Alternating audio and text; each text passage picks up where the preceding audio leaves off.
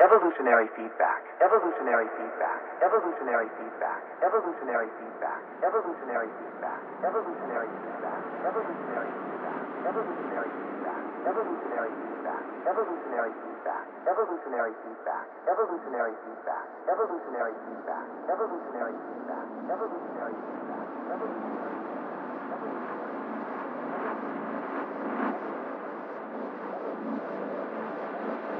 A first step toward accounting for this dimension of the evolutionary process can be achieved by making the carrying capacity of a system a function of the way it is exploited instead of taking it as In this way, the supplementary dimensions of economic activity, and more particularly the multiplying effect, can be represented. Thus, we can describe the self-accelerating properties of systems and the spatial differentiation differentiation different levels of activity.